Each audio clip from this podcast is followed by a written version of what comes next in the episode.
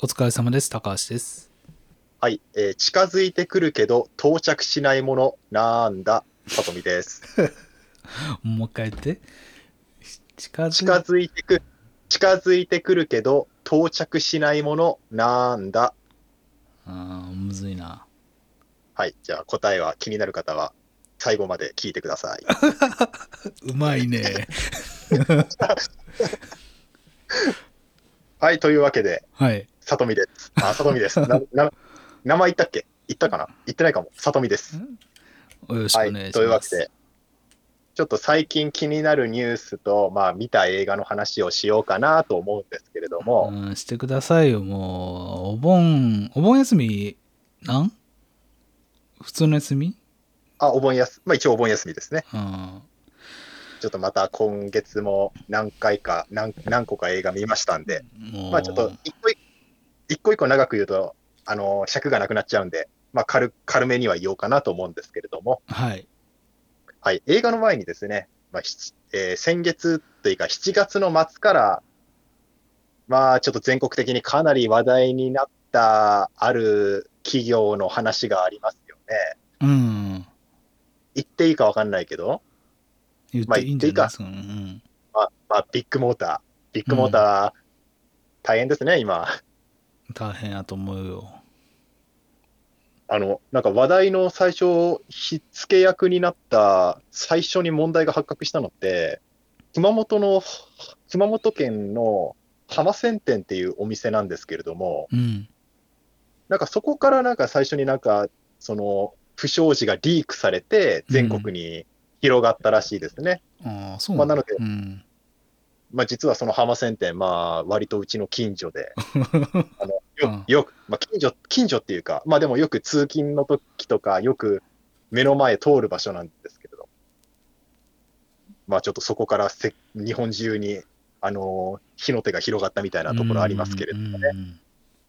まあちょっといろいろ、あの、LINE の問題とか、パワハラとか、なんか除草剤の問題とかいろいろありますけれども、うん。最初に話題になったのって、なんかゴルフボール靴下に入れて、あの、車にわざと傷つけるっていう話あったじゃないですか。うんうん。あれですね、自分ね、やったことあるんですよ。 って言ったら、なんかまるで僕がビッグモーターで働いてたみたいな、車傷つけたことあるみたいな話、ね、ですけれども、犯罪者じゃないですか。まあ、そうじゃなくて、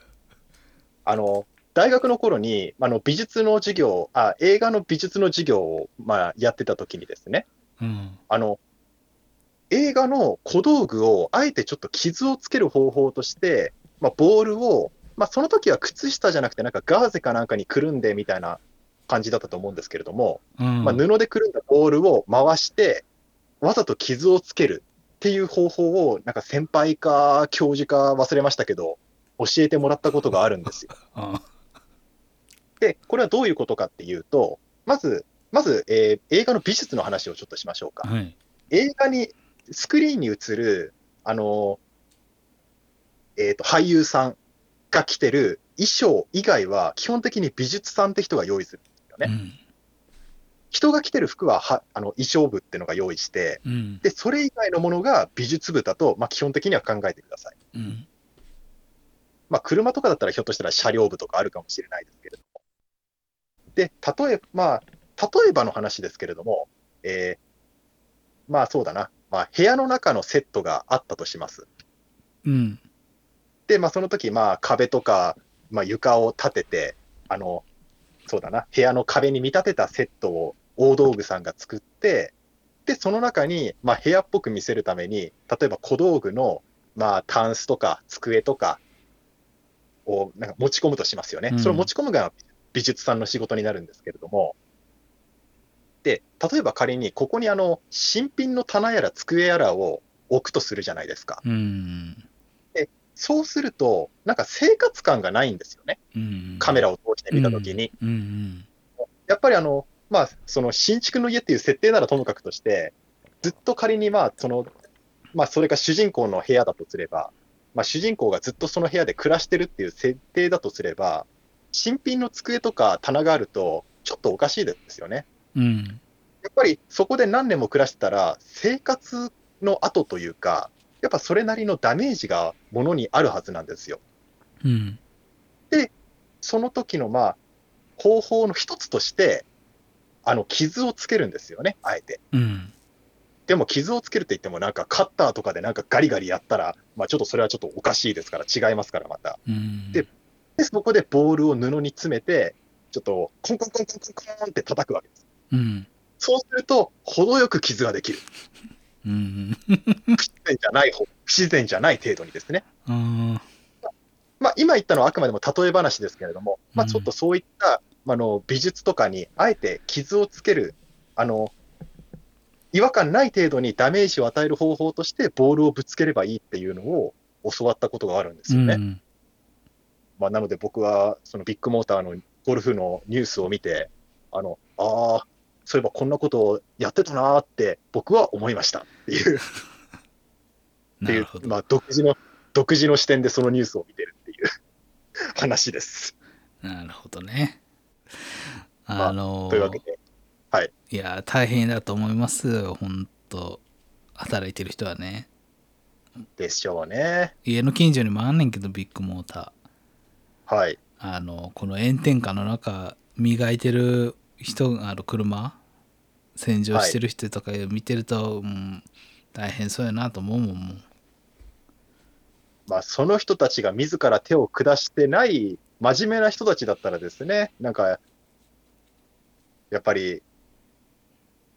店前、店先で車洗ってるだけでも、やっぱり、通行人から嫌な目受けるでしょうからね。うん。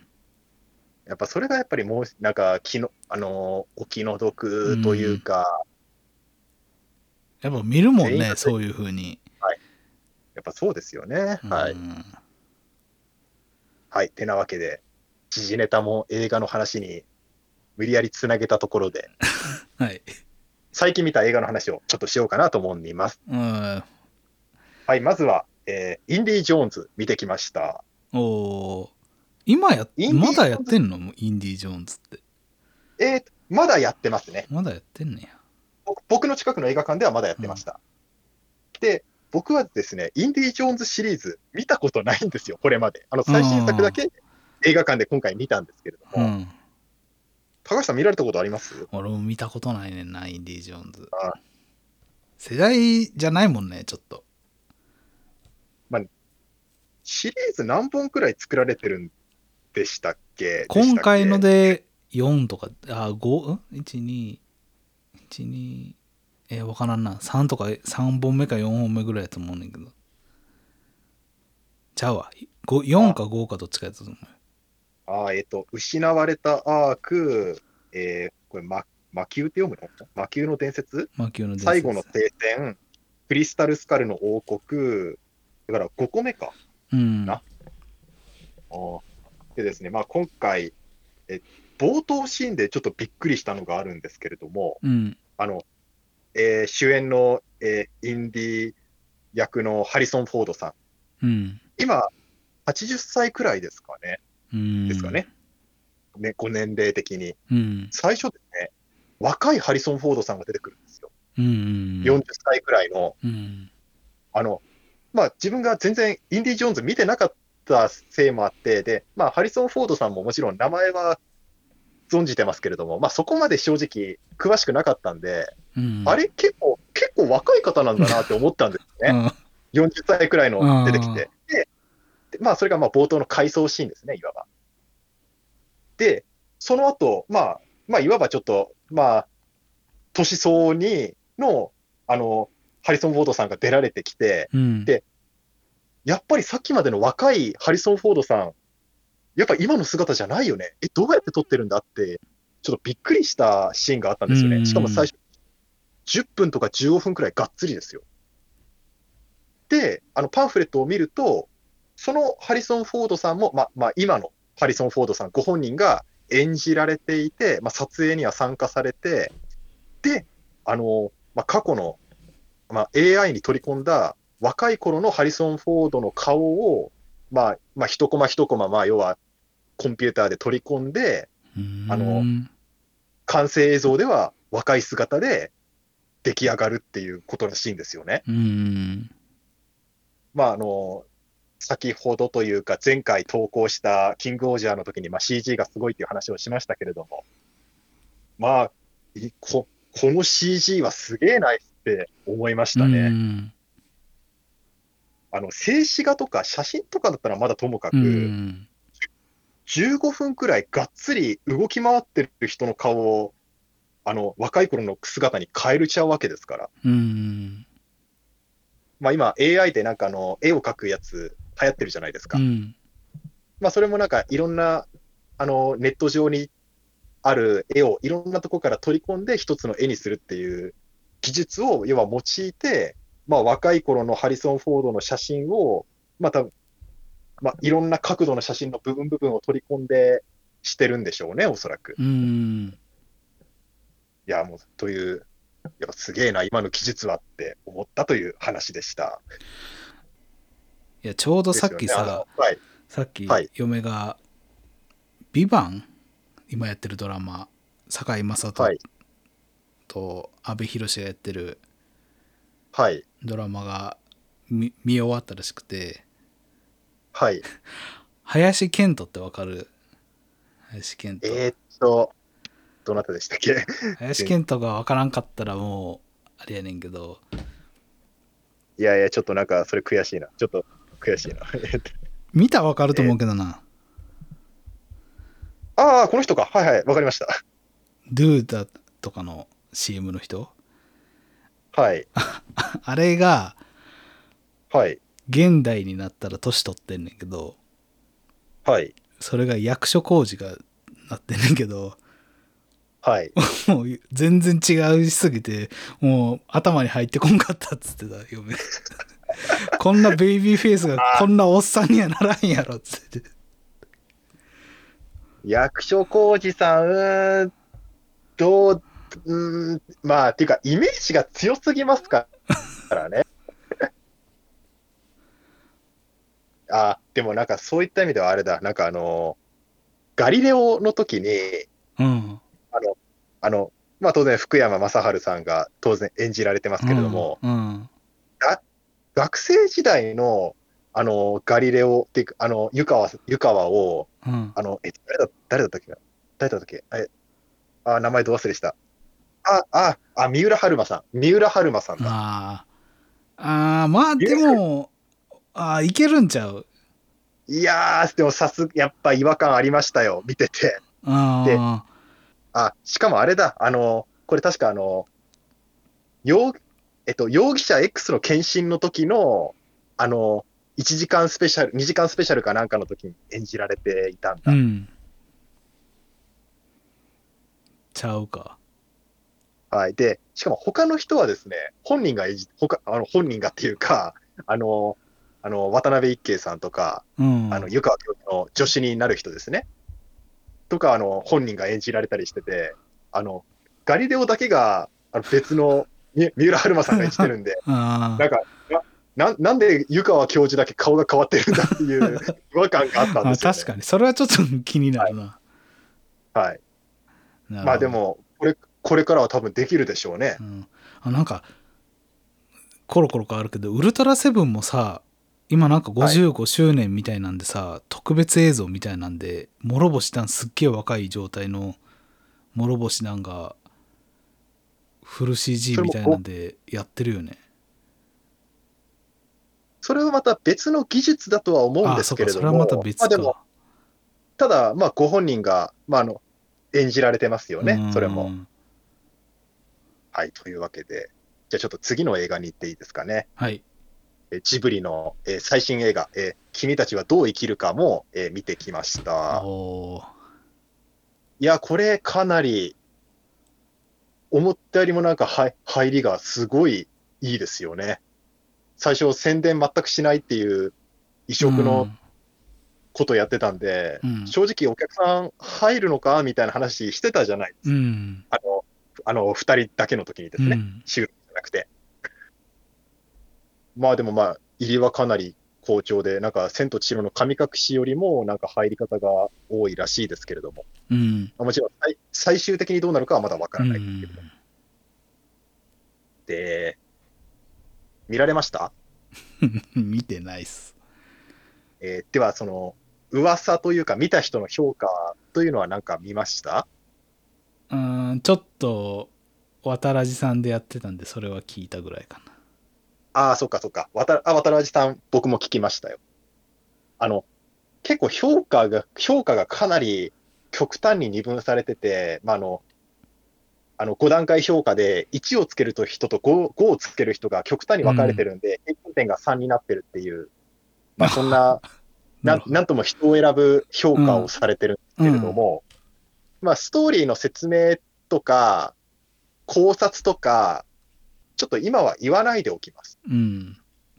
なぜかっていうと、これはもう本当に見た人が自分で受け取ってほしい映画だなと思うからです。うんまあ、できるだけなんか、他の人の意見流されずに、まだ見見てなくて見たい人は、自分の目で見て、自分の心でで、自分の責任で感想を抱いてくださいって、ちょっと僕は思いますんで、今回はすみません、あえて言わないでおきますね、うん内容のことは。うん多分言っても間違ってると思うんで、おそらく。うん何か自分の解釈変な解釈をしても間違ったことを言ってもあれなんで。で、まあ、ちょっと率直な感想を言うと、うんなんか夢を見てるみたいな映画だったなって思いました。うんどういうことかっていうと、えー皆さん、あるいは高橋さんは、夢は見たことあると思います。うんあの夢って将来の夢じゃなくて、寝てる時の夢ですね。寝てる時夢を見ますうよね。んではあの昨日の見た夢、まあ、あるいはまあ最近見た印象に残ってる夢、まあ、何でもいいんですけど、その夢を他の人にどんな夢を見たか具体的に説明することできますかって言ったら、うんどうですかできますうんその日やったら言えるかもしれへんけどうん難しいと思うんですよね、多分、うん正確に言うのって。うんまあ、なぜか、まあ、なぜかっていうと、まああのまあ、理由の一つとしては、まあ、これは科学的な事実として、夢って、あの見終えあの目が覚めた直後は覚えてるけど、だんだんあの時間が経つと忘れちゃうっていう、あるらしいんで、うんそれまあ、それもあるんですけれども、なんかそれ以前に、なんか夢の中の出来事って、すごく脈絡ないような気しません略略がないうん例えば、例えばですけれども、まあ、あのすいませんね、なんかあの夢の自分が見た夢の話を人に聞かせるってくらい無意味な時間はないと思うんですけ ど、例えばさ、さっきまで会社で仕事をしていたのに、うんいつの間にか学生時代、教室で勉強をしている自分がいて、ああとはい思っはいたらはい、でしかも、その時の教室にいるはずのない、まあ、例えばそれが高校の教室なのに中学校の生徒がいるとか、うん会社の人がいるみたいなはい。かと思ったらいつの間にか宇宙にいるみたいな。うんなんとなく、なんとなくわかります言いたいこと。うんわかるわかあるの、要するに、時間、時間と登場人物と、そこで起こってる出来事が、前後関係がもうめちゃくちゃで、もう、すごくカオスな空間じゃないですか、夢の世界って。うんうんだから、うまく何がどうなってこうなったのかわからないから、自分でもうまく言葉に説明できないっていうのがあると思うんですよね。うん今回映画を見た後、同じような感覚になったんですよ。夢を見た直後と同じ感覚になって、まあ、実は自分この映画2回見たんですけど、うん1回目見た後にすぐ高橋さんとポッドキャストのネタにしたいなと思ったんですけど、うんあの、どういう映画だったかってうまく説明できないなって思ったんですよ。うんあの、前半はですね、なんていうか、要は現実世界のお話なんですけど、うん後半から、あの、まあ、主人公の、えっと、真人かな真人の住んでる家のお屋敷の塔の中に入っていくんですけれども、うんその塔の中の、まあ、空間というか世界というかが舞台になるんですよね、後半は。うんで、その中が、えーどう、空間、まあ、場所と時間的な概念と、そこで起こってる出来事が、がどうつながってるのかがわからないんですよ、うんいまいち。うんなんか、んなんかさっきまで海にいたのに、部屋のな、なんか部屋的な場所にいて、で、なんか大きい広場があって、それと、なんか森の中があってみたいな、という、なんかすごいなんか不思議な空間や時間軸が、がぐっちゃぐちゃになってるような不思議な世界で、だから後から、んえっと、結局、んどういう場所に行って、どういう体験をして、何が起こったんだっけってのが、うまく説明できなかったんですよね。説明できる気がしなかったんですよ。うんそれが、なんかさも、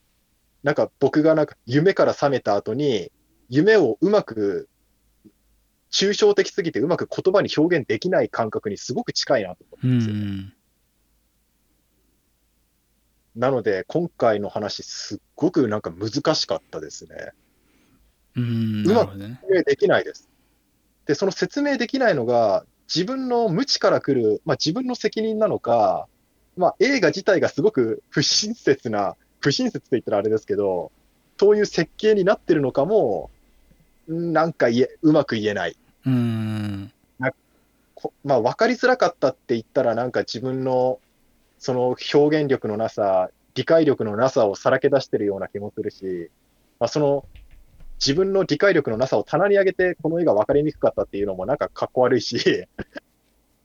とはいえ、なんかこの絵が面白かったね、分かりやす、わかあ、分かった、分かったって言うと、なんか自分の心に嘘をついてるような、うんそういう感じでしたね。なるほど見見た人は多分分かっていただけるかなと思います。なるほどねという感じで、ちょっと、まあ、夢に例えてみましたけれども。なんかそれの今さとみさんからの話を聞くとはい。昔あった映画で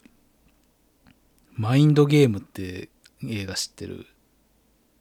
マインド映画。あえマイーンと、ドすいませマインん。ドゲームまあ、マインドゲーム。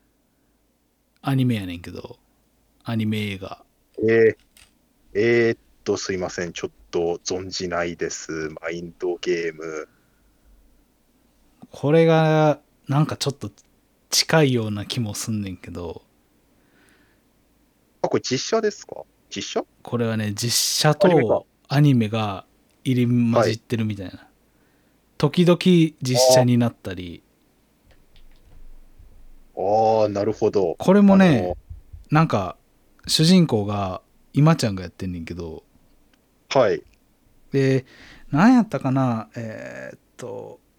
ちょっとどういう職業の人か忘れたけどなんか初恋の人と再会ししたけど借金取りに追われててそのヤクザに殺されてでもえーっとなんか神様によみがえらしてもらってみたいなはい。そしたら今度はクジラの中に飲み込まれてみたいなもう意味わからんねんやあでーな今んか度は夢みたいな感じですね。うんで今度はそのクジラもうこのクジラの段階でもう話もう話の半分ぐらい言ってんねんけどはい。クジラの中で生活してそっからクジラの中から脱出するみたいなあれもちょっと見てほしいなえー、なんか、いや、なんか、話を聞くと、なんかまさになんか夢の中で起こってる出来事みたいな、うんそんな感じしますね。でラスト脱出しようとすんねんけどクジラの中からはい、はい。あそこがめちゃめちゃかっこいいもう上に登っていくねんけどはい。ちょっと見てほしいな。なんか似てるような、いや見てないか分からんけど、脱出したらそこで終わりなんです。脱出して終わり、あ解こ決の。解決。はい。脱出するとこ、脱出しようが一応、その物語の終わり。はい。終わり方がめちゃめちゃいいねんな。でも、意味がわからんちゃ意味。いや、そのラスト自体には意味わからんわけじゃないねんけど、はい。えー、ななんんかか何大、筋は理解はできる。うん、な何が言いたかったのかとかは特にないかなみたいな感じあで君たちその映画う自ん体は、その映画自体はその高橋さんは楽しめたんですかね。うん、めっちゃ好楽しきめたっもていうか。うめちゃめちゃ好きあれだとすれば、ちょっとこん、あのー君たちはどう生きるかも、まあ、ひょっとしたら、あの楽しめるかもしれないですね。うん、まあ意味がわからんくても、はいそんなに大丈夫なような気がするけどね。やっぱりあの答えをなんか求めたいタイプの人と、なんか答えなんて分からなくても楽しめる人ってやっぱり分かれると思うんですけれども、うんうん、そういう人で今回の映画、評価が分かれてるのかなっていう気はしますんで、あのまあ、答えを用意してくれよっていうタイプが1をつけてて、いや、答えなんかなくてもいいよっていうひ、楽しめるよっていう人が多分5をつけてるような気はしますうね。ん。えー次の映画行っていいですかちなみに、あれよ、君、ええっと、君たちはどう生きるかっていうタイトルじゃないですか。はい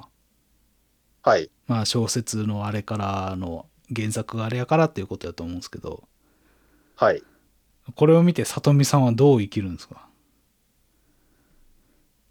ど、どう言ってるそういう、そういうことじゃないのこれって。いや、そっかそっか。まあ、なるほど。あの、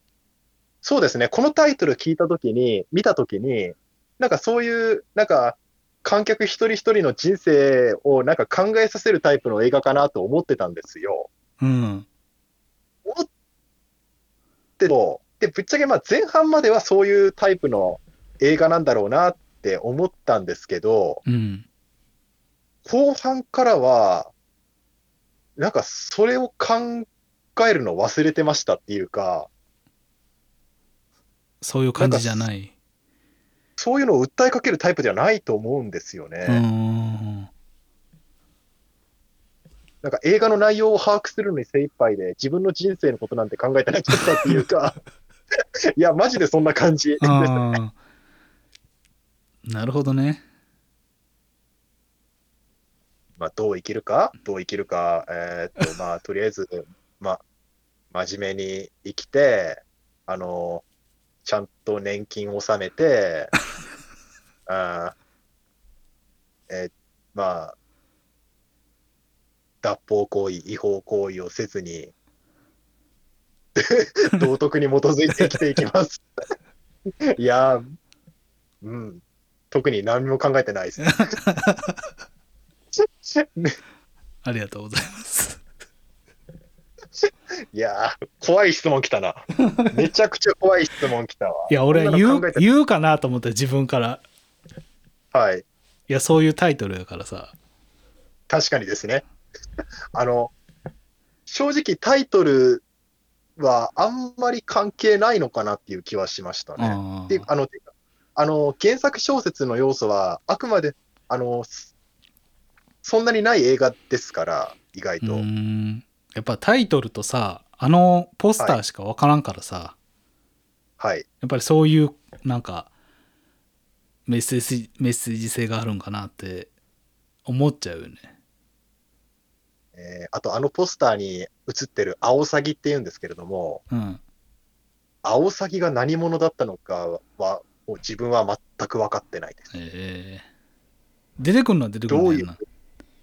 出てきますけど、どういう目的で、どういう存在なのか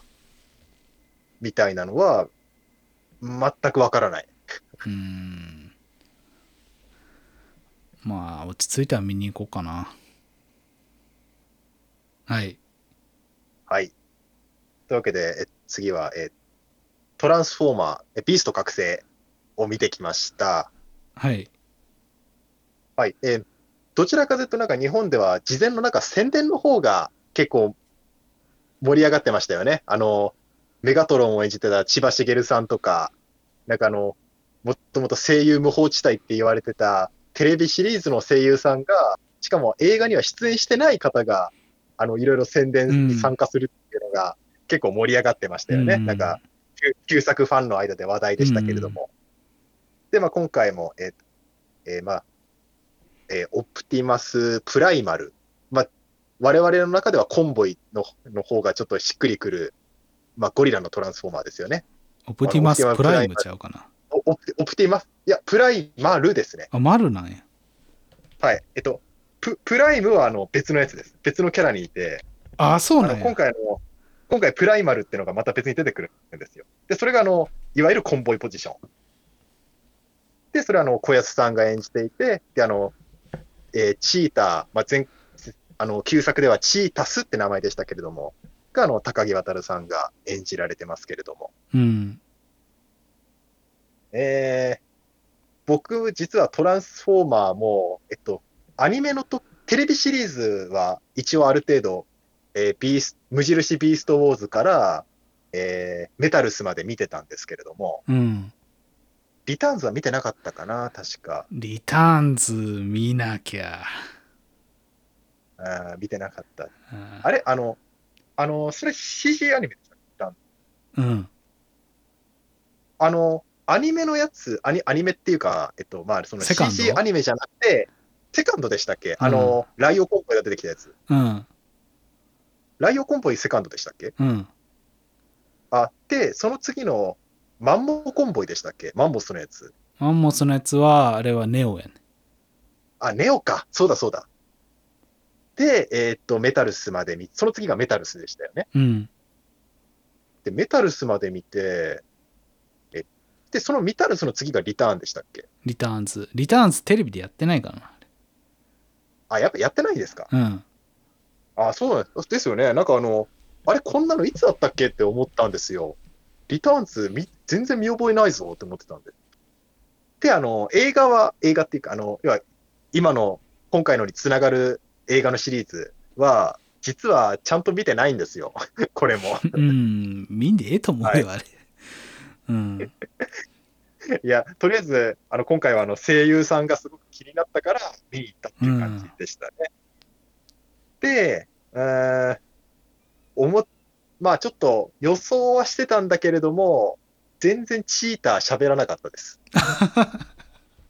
高木渉さん全然喋ってなかった。ああ。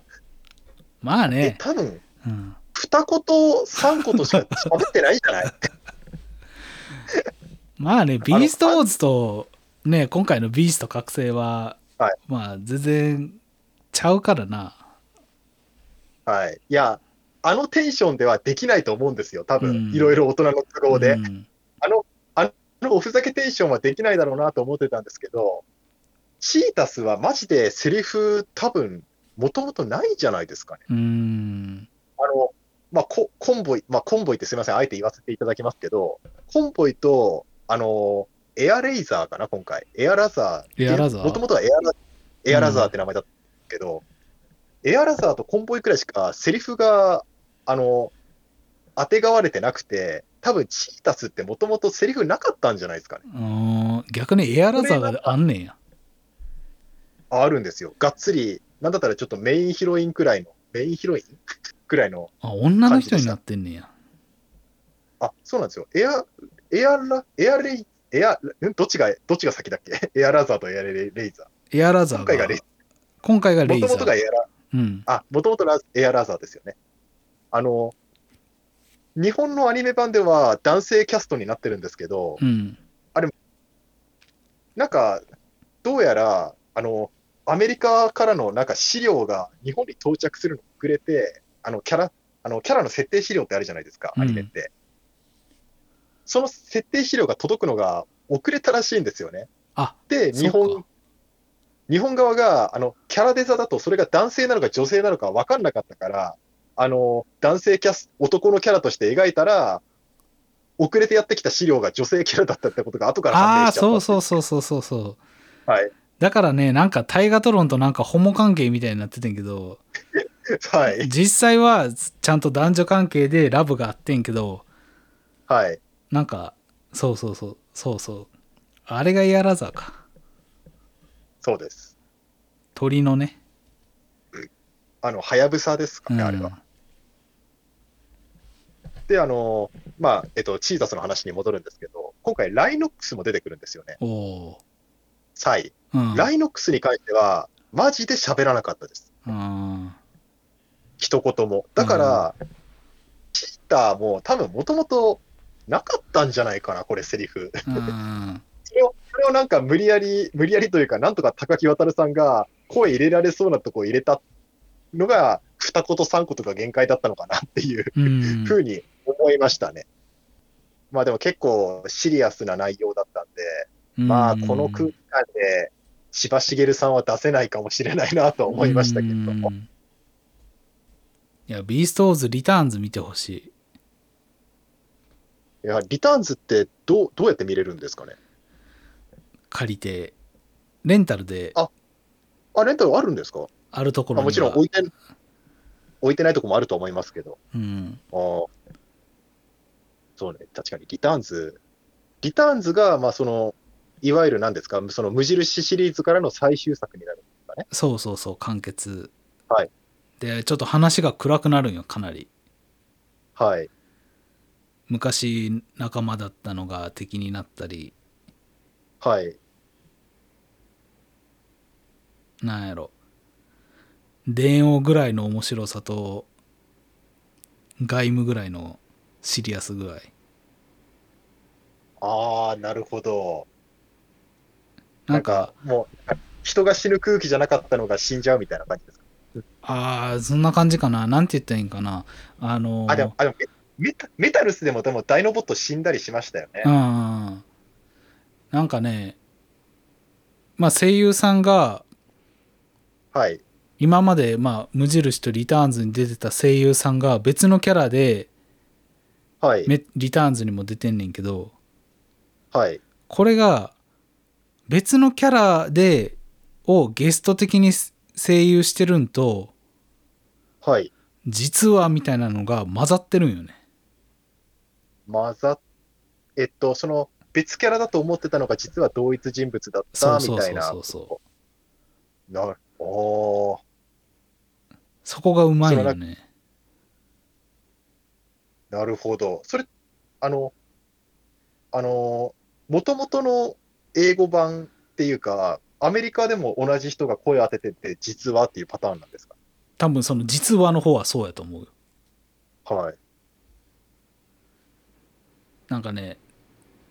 あのリメタルスの最後で自分の星に帰んねんけどはい。もう帰ったら自分の星がもうあのメガトルに壊されててはい。で仲間も半コンボイとチータスとラットルとあとブラックウィドウしかおらんねんやはい。で他の人たちもおらんしその他のつ人たちがおったことすら忘れてんねんやみんなっていうところからスタートすんねんけどな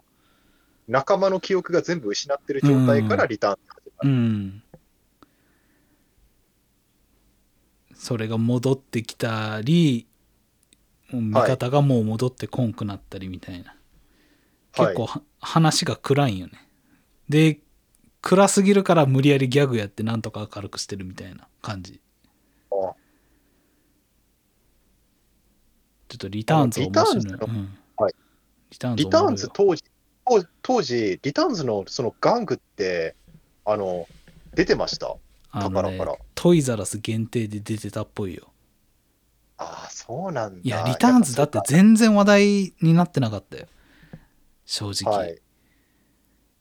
テレビでやってないしそれメ、うん、メタルズの次くらいに、次の年くらいにやってたんですかいやいやいや結構空いてると思う空いてたんですね。だからか。いや、なんか全然知らないな。いつやってたんだ、こんなのって思い、ま、思ったんですよね。ね話がそれますけれども。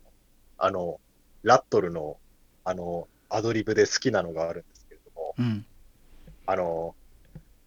あの、勝平さんですよね。工藤新一の。はいで、同じの。あの、ラットルの一人しりとり、わかりますああ何の時にやってたかななんかあったな無印の時に、なんか、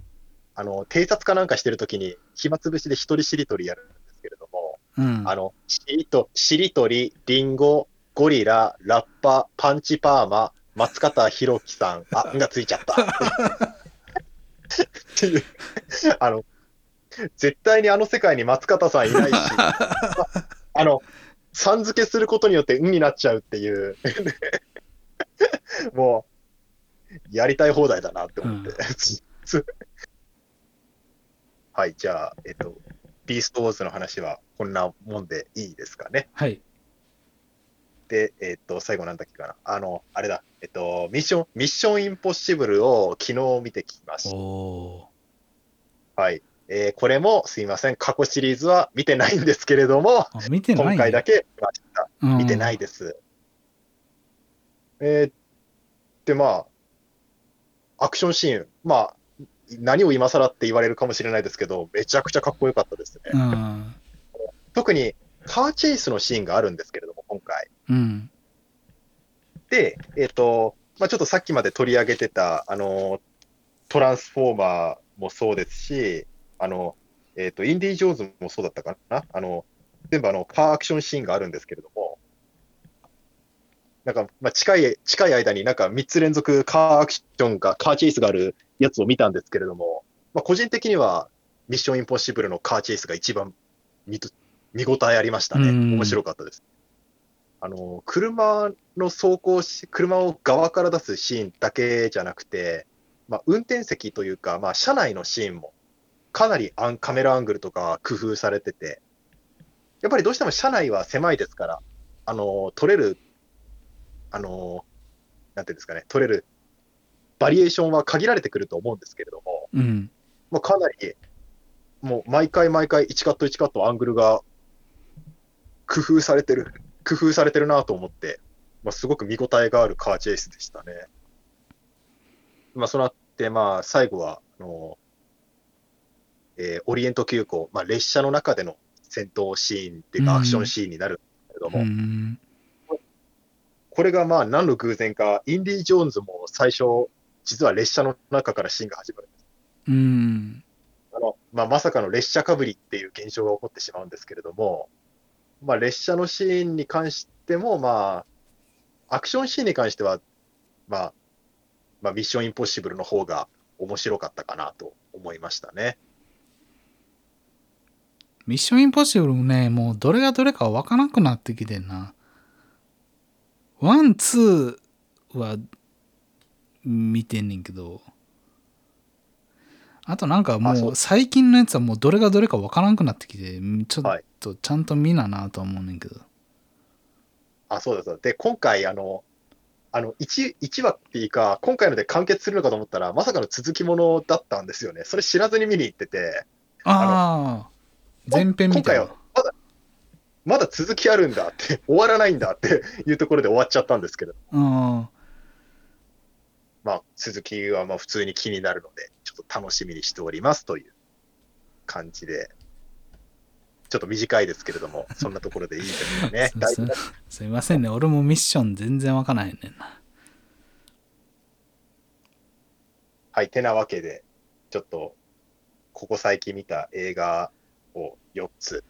まあ、ちょっと軽く、軽く、軽くじゃないな、結構ガッツリいたか、 話しましたけれども、そんなところです。見ま見てますね。はい。週 1? ぐらいまあ、週一っていうか、あの、インディ・ジョーンズと君たちはどう生きるかは同じ日に行ったりしてますし、同じに日に2つ見るのはどうなんですか別に。